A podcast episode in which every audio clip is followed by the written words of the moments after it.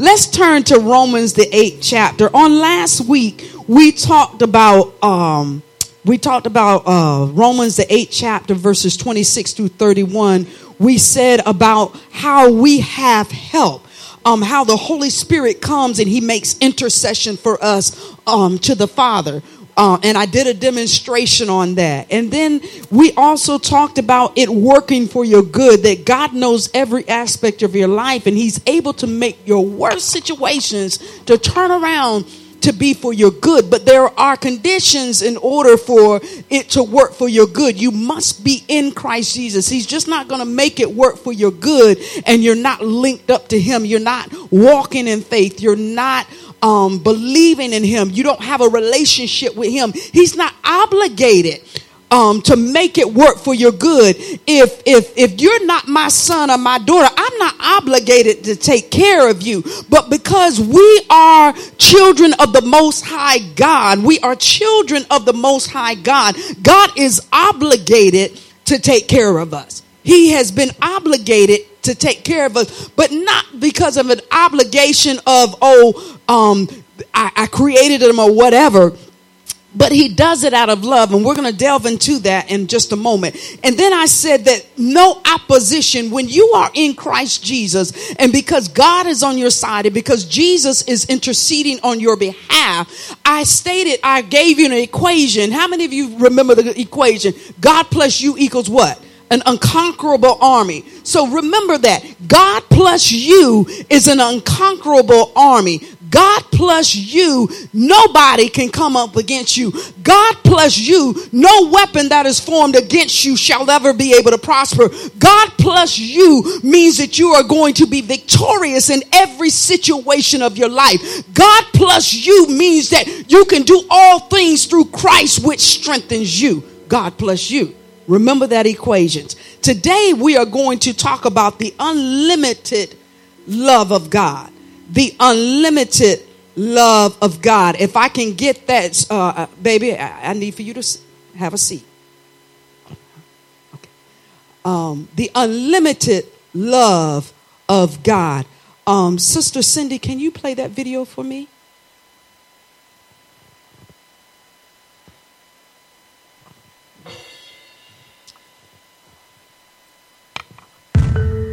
Imagine if when you were born, you had to earn your parents' love. If you eat well, if you sleep well, if you don't cut.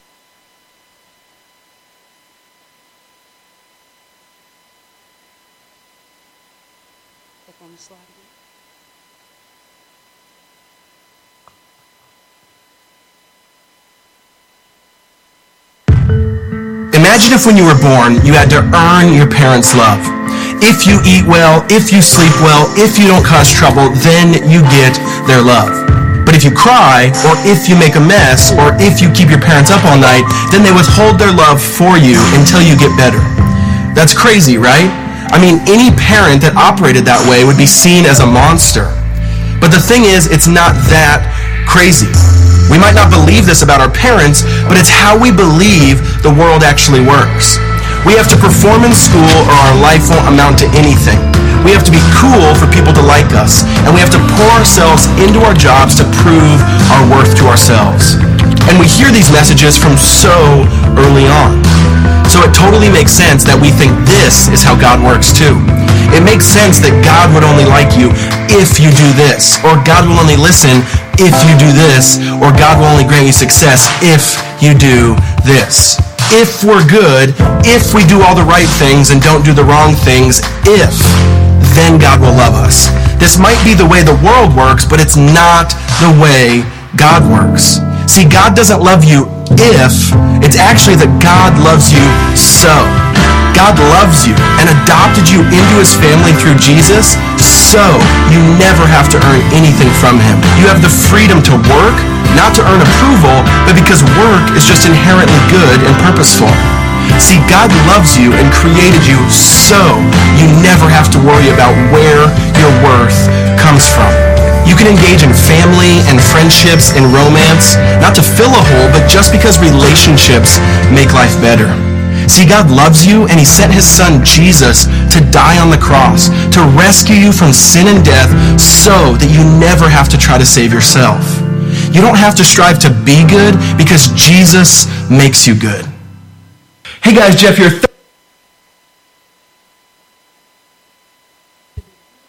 Strive to be good.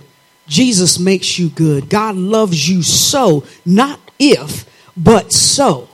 God loves you so. So let's turn to Romans 8 and 32. God loves you so. We're talking about the unlimited love of God. Turn to somebody say, God's love is unlimited. He can love me and he can love you.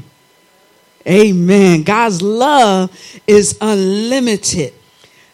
Verse uh, Romans 8 and 32 says, He who did not spare uh, or even his own son, but gave him up for us all, how will he not also, along with him, graciously give us all things? That it says that he did not spare his own son. If he did not spare his own flesh and blood, if he did not spare his own son to sacrifice on the cross, there is nothing that God won't do for you. There's nothing that God will not give you. Think about it. Would you sacrifice Patricia, your daughter, for somebody else? Would you say, I'm going to give up Stephanie, I, I, I, I'm going to let her die so that somebody else could live? No, you think twice about it.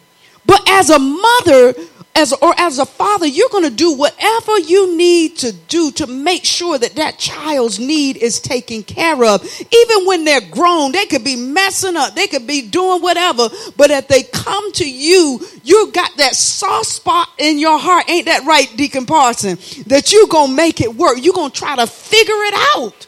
And that's how God is. God has us in his heart. It says that he who did not spare his own son, let's go back to the English version. He who did not spare even his own son, but he gave him up for all of us. You can make that personal. He gave him up for me. So when you're going through a situation and you're sitting there saying, well, how can a God love me? No, God loved me so much that he gave. God cared for me so much that he gave, but not just anything, but he gave he gave his very own son. How will he not? And I had to put this unbelief says, how can he? Unbelief says, how can he work this out? Unbelief says, How can he work, turn this around to be for my God? Good. But faith says, How can he not supply all of my needs? Faith says, How can he not do this? Somebody may come to you and say, You cannot do this. And you need to say to yourself, I serve a God, and how can he not? How can he not do this for me? Unbelief says, I don't know if he will do it, but faith says that my God will do it. My God is going to do it. I may not see it right now.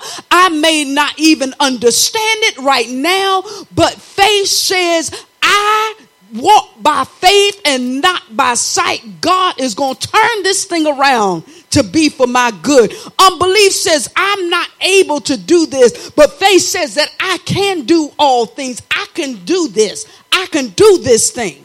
I may be weak in my flesh, but faith says I can do it unbelief. God would, Satan would want you to walk in unbelief, believing that you don't serve a God, that you don't measure up. You remember what the thing, uh, what the um, the video said? It was talking about works. You don't have to work your way. All you have to do is connect with God and surrender to God and let God move through you and let the Holy Spirit deal with you. You know what is right. You are a lot of times we say, well, something told me to or something, or there's a feeling on the inside that you know, and, and okay, let me just get a, a, let me take a poll right here. How many of you at, at any particular time have been doing something and you know on the inside it didn't feel right? That is the Holy Spirit dealing with you and saying, no, go another way. Go another way. And and when I was looking at these scriptures, and I, and I promise you, I'm not going to be as long. I'm not going to be long like I was last Sunday. Um, all right, Deke. When it get good, it get good. anyway, um, I thought about a courtroom setting when I thought about these next verses. First of all, I want you to think about a courtroom. I worked in the military justice system in the military courts for many years. Um, on this side, there was the defendant. So I need somebody that's going to sit right in that chair for me, right there. Young man, do you mind just coming up? I need for you to sit right there. Then what I need is um I need a defense attorney. Who wants to be the defense attorney? Ah, come on here, sister. Yeah. Come on. Well, no, I need somebody that's going to be spunky. You going to be spunky for me? All right. I need for you to sit right there. Then I need a prosecuting attorney. Who wants to be my prosecuting attorney? Sheena? Come on here, Sister Sheena. I, I need a prosecuting attorney right here. Okay? Put them where? All right, let me let me have these pieces of paper, Sister Lori. I want I just really want to demonstrate this, and this is going to be part of my message. So you're looking at all of those, and, and that piece of paper represent the charges against this defendant right here. Now, this is the lawyer. This is the the the, the uh, defense attorney, and so the defense attorney is Jesus. Okay? The defense attorney is Jesus. Now, she is a prosecuting attorney, and she has all of these charges against what's your name? Daniel. Daniel saying, These are all the charges, and I'm the judge. Yeah. I'm the judge. Okay? And so the prosecuting attorney is coming to me and presenting all of these charges. Well, you know he fornicated last week. That's charge number one. Oh, did I say that? I'm sorry. Okay. Number two, he smoked some weed last week. Defense uh, uh, uh, uh, uh charge number three. He was driving with no license. Charge number three. Not obeying the laws of the land. He cussed somebody out and he lied. Daniel's like, wow. I want to paint this picture for you. I want to paint the picture. So he's the defendant and the prosecuting, and he's not saying anything. Because the, the truth of the matter is that you are guilty until proven innocent. Sometimes, a lot of times in a court, well, they'll take statements ahead of time. So you haven't given any statement. All she has is charges against you. Things that she may have been thinking that you do, or things that she saw that you did, and you're neither you're neither confirming nor denying that you did that. So let's look at verse verse 8, um, Romans 8 and 33. Y'all stay there, stay with me. I'm gonna go somewhere with this. Let me get Romans in my Bible. Romans 8 33 says, Well, who will bring a charge, a charge, a charge, Sister Sheena, a charge against God's elect, his chosen one. Daniel is chosen. Daniel is in the courtroom. Daniel was in church Sunday, last Sunday, and he gave his life to Christ. Daniel said, Lord, you are my source. Daniel, Daniel said, Oh God, I just thought about what I'm saying. You're Daniel. Oh my God. Daniel in the lion's den. Daniel. Daniel. Daniel. Hallelujah. I, I say that because it, it I, praise God. Holy Spirit works good. He's going to deliver you. Hallelujah. So, who will bring any charge against God's elect? So, Daniel has been chosen by God, but he finds himself in the court in the courtroom with the prosecuting attorney, which is Satan himself, being an accuser of Daniel, saying, He's done this. And then the next verse says, Who will bring any charge? Who's going to bring a charge against Daniel? It is God who justifies us, declaring us. Hold on one second. Let's go back. Yeah. Declaring us blameless and putting us in right relationship with himself. Verse 34. Verse 34. It says, Who is one who condemns us? Christ Jesus is the one who died to pay the penalty on our behalf. And more than that, who was raised from the dead and who is at the right hand of God interceding for us. So let's let's kind of work that out a minute. It says that who is the one who condemns us? So who is it? Who is it, Daniel, that's going to bring a charge against you? Who is it? Sister Sheena, state some charges against him. okay? And so you're sitting there, Daniel, and you're in God. And so you're Jesus. And it's like, who is it? Who's bringing these charges?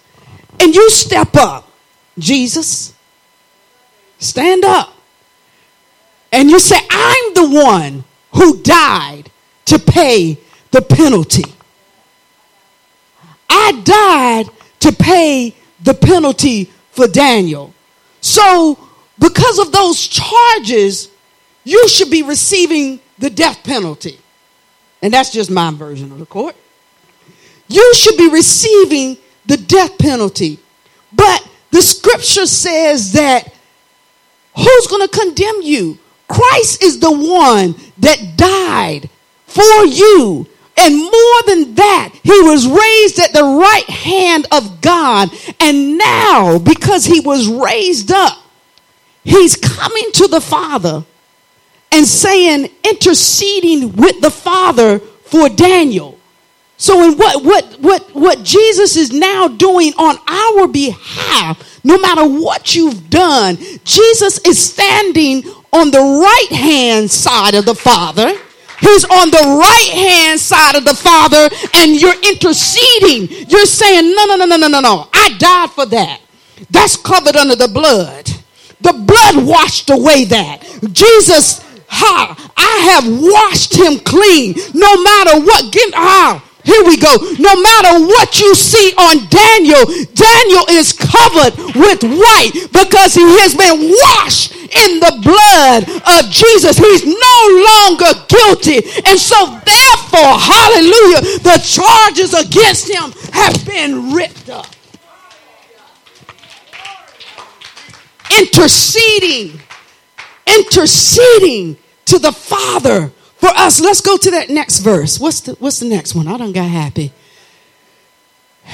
35. Okay, you can have a seat, Sister Sim.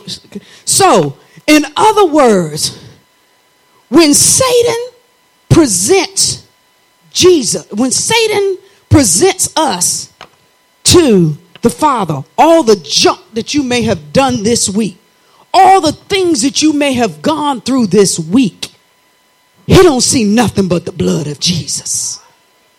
He don't see nothing that when you turn around and you repent and you say, God, I didn't mean to do it. God, I'm sorry. He sees you washed in the very blood of Jesus and he sees you washed whiter than snow. Whiter than snow. And so he sees you complete, perfect. That's my next point. Perfect, complete, and you ain't got nothing to hide. You've confessed it to the Father. You've confessed it. Jesus has interceded on your behalf. So if Sister Sheena tries to come back and has found him not guilty, and so if Sister Sheena tries to come back to Daniel and say, Well, you know what you remember, you remember what you did last week. You know what you said last week. Daniel can say it's under the blood. When I, I heard you cuss last week, it's under the blood. I've been forgiven. See, a lot of us sometimes, God has already forgiven us. God has already washed us clean. But what we do is we, we condemn ourselves. We hold it against ourselves. We hold unforgiveness against ourselves. We don't allow ourselves to be forgiven. So what you messed up, it's under the blood. So what you didn't do all that you needed to do, God, I give it to you. I am not going to allow myself to be held captive any longer. See, a lot of times it's not other people that will hold us in bondage, but it's ourselves. It's our thoughts Sometimes we're sitting here thinking, we think too much. And I am guilty of that. When something goes wrong, we say, What did I? What's the first thing that you say? Well, what, what did I? What did I do? What did I do? And sometimes it ain't nothing that you did. It's just the enemy trying to get you to receive those thoughts, to receive the lies about you. He's gonna he's gonna try to accuse you all day long and tell you what you ain't and what you are. You ain't no good. You know you did this. God don't love you. You know that you said this or you're doing this or you're in this. You know what? We're all a work in progress. We are all a work in progress, but I can tell you one thing. I am not the same person today that I was yesterday. I'm not the same person that I am today that I was 10 years ago. My marriage is not the same that it was today, that it is today, that it was 17 years ago. We all make mistakes. But guess what? God forgives us. And He's telling you to move on. So you are perfect and complete, and you ain't got nothing to hide. Tell somebody, I don't have anything to hide. Ain't got nothing to hide. I'm not, I'm not, I'm tired of hiding. Um, I was talking to somebody this week, and I was, I, I told them, um, when I was, when I was single, I, I just couldn't be promiscuous. I couldn't have more than one man. And the reason why is just because I could, I couldn't keep it straight. And what I say, I couldn't keep it straight. It was just too confusing to have one over here, one over there. I couldn't keep up with the lies. So I just felt like it was just better just to keep one and be faithful to that one. If that one didn't work out, then okay, it's all right. But I, I couldn't I couldn't two time nobody. So, you know, and, and I was talking to them and they were like, girl, said, um, you, you were committed to relationships. And I was. I was committed. I was committed to relationships. And so I ask you, are you two timing God? Are you committed to God? Or do you have a lover on the side? Do you have something that you're more loyal to on the side? Or you want to sneak out every now and then and say, God, I know you're, I'm in relationship with you, but I, I'm going to slide out over here and I'm going to dip into this little area of sin. But God, am I committed to you? And I, I just threw that in. I'm sorry. I didn't mean to go that way. But we are perfect and complete. Next point is no separation. Let's look at Romans 8 35. 835 says, So therefore, we're talking about the unlimited love of God.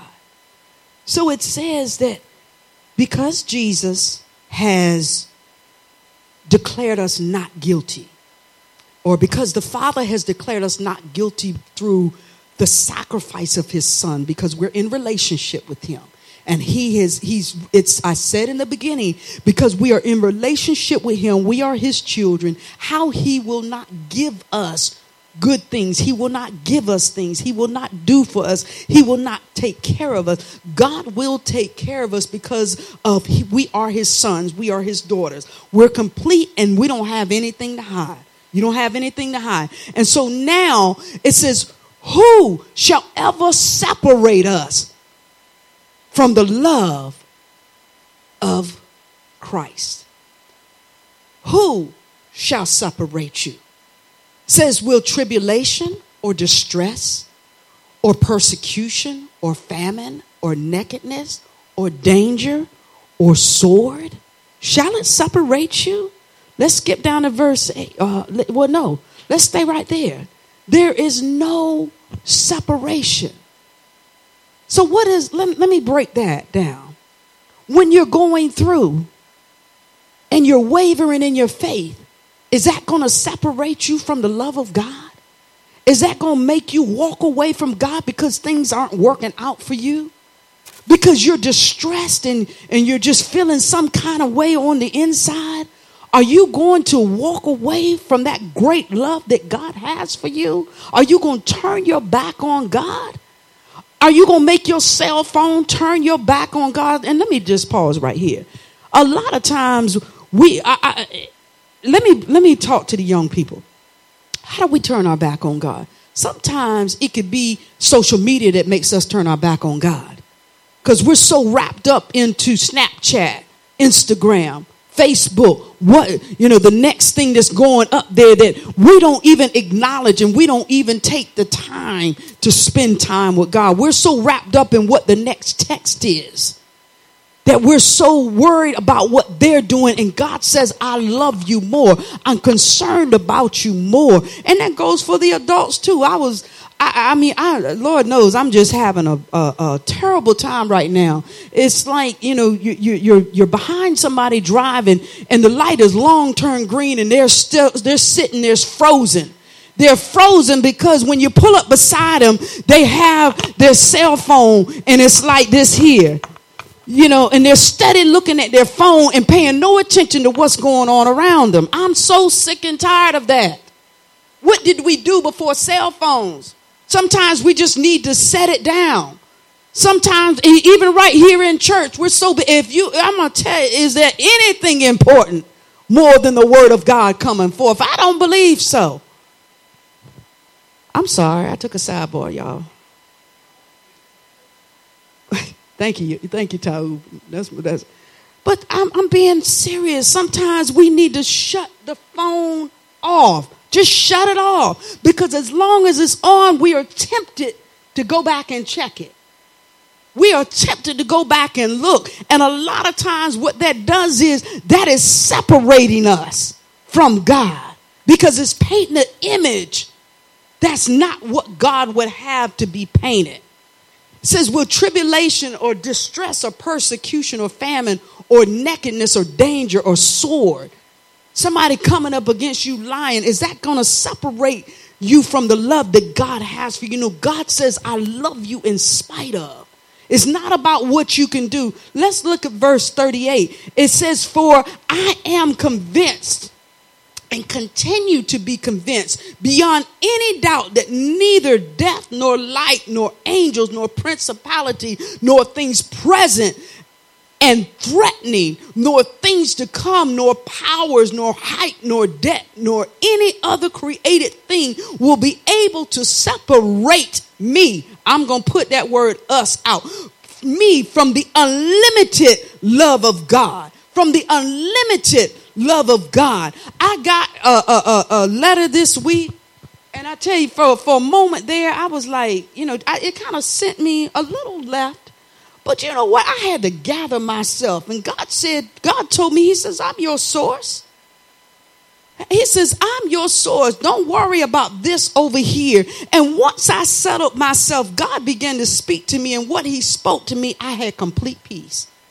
I had complete peace. So, in other words, it's saying that I am convinced beyond a shadow of a doubt, no matter what I get in the mail, no matter what you say about me, no matter whether I'm about to lose my life or I got to go to court this week and I don't know what the judgment is going to be, or I got to go to work this week and I don't know what's going to happen, or I got to go to school this week and something, I don't know what's going to pop off in school.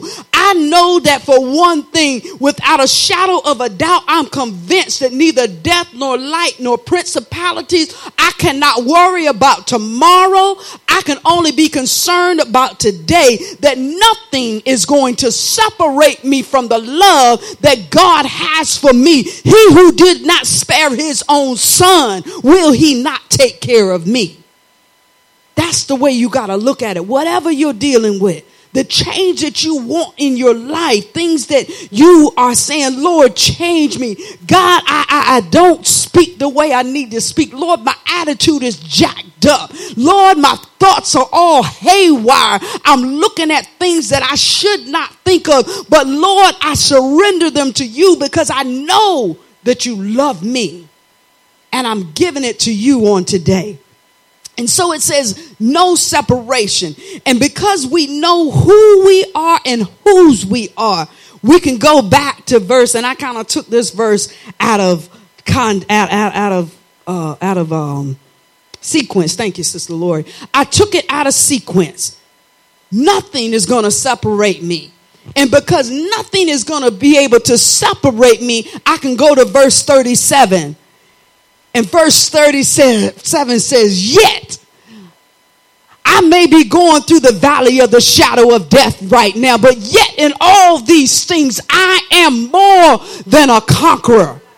I'm more than a conqueror. I can beat this addiction. I'm more than a conqueror. I can beat these sinful thoughts. I'm more than a conqueror. And I gain an overwhelming victory through him who loved me. I am more than a conqueror. Say yourself, I am more than a conqueror. I'm more than a conqueror. I'm more than a conqueror. You may not see yourself the way that you want to see yourself. I'm more than a conqueror. I may not be going the direction I need to go, but I'm more than a conqueror. You got to get that thing in your spirit. I am more than a conqueror. I'm more than a conqueror. Not only am I a conqueror, but it says that I gain an overwhelming victory overwhelming victory. It's just not victory, but it's an overwhelming victory. An overwhelming victory. Say to yourself, I'm victorious. Gotta say it. Gotta speak to yourself. I am victorious. But how do we get the victory? The victory says through Him who loved us so much that he died for us. So your victory, your overwhelming victory, you being a conqueror, is only going to come through your connection and your relationship with God. It's only going to come through your submission to God. Father, Son, Holy Spirit. It's only going to come through him being covered in the blood of Jesus. How many of you are covered? And do you know what I mean by when I say covered in the blood? I mean that you have confessed your sins. You said, Lord, forgive me of my sins, and I invite you into my life to be my personal Lord and Savior. I accept you into my heart. I give my life to you. I surrender my life to you. And when you do that, everything, don't look for nothing, but up in heaven, your name is now written in the Lamb's book of life. Your name is now written among those who have decided to become the son and the daughter of our Father. And Jesus says, Hey, you know, that's my daughter. That, that, that, that's your daughter down there. She's pleaded blood. She's covered in the blood. And Holy Spirit is sitting there saying, I'm going to come alongside her or him and I'm going to help. Daddy, so when you got something that you're going through, you can cry out. You know, I, I, I and I probably have told this story before. I didn't have a father. My, my real father passed away when he was young. And I grew up with a very abusive father. And it's, it's, so wonderful because I used to not be able to talk about it. But my mother, even my mother, we, uh, it was just a moment yesterday that we had. Um, uh, my uh, stepsister's daughter um, whipped her daughter so bad. Well, she didn't whip her, she beat her. And it must have been a physical, so bad of a physical type of abuse that what happened was um, the mother took the, the, the, the grandmother took the granddaughter to the hospital and cps came in and said no um, they immediately went and found the mother and arrested the mother because the child had bruises black eyes she was swollen all over. I said that to say you're looking at somebody who was a product of something like that. And i just it wasn't just one time but it was many times. I was i was an abused child my, my stepfather abused me. He would beat me until I was senseless. He, he beat me and he actually broke my hip um, through beating me until social service had to come in and, and remove him from the household. But I say that to say, so I, I did not have a father. And then once he stopped beating me, then I saw the abuse turn on my mother. So I grew up with just seeing physical abuse. physical abuse. That's all I saw was my mom getting beat like a man, you know, getting beat. And so my image of a man, and a lot of us think of God as being a man, but my image was marred of a loving father. And so all I saw was God as a persecutor. All I saw was, was God as somebody that was a God of judgment. But I have just in the last year have embraced God as a God of love. He's a loving God. He's not what has been painted in my mind. He has now erased that image of God being a God who's going to exact judgment, who's going to strike me down if I don't do well. He, I, oh, glory to God. I now have embraced him as a God who loves me in spite of, a God who is there for me and I can call on him.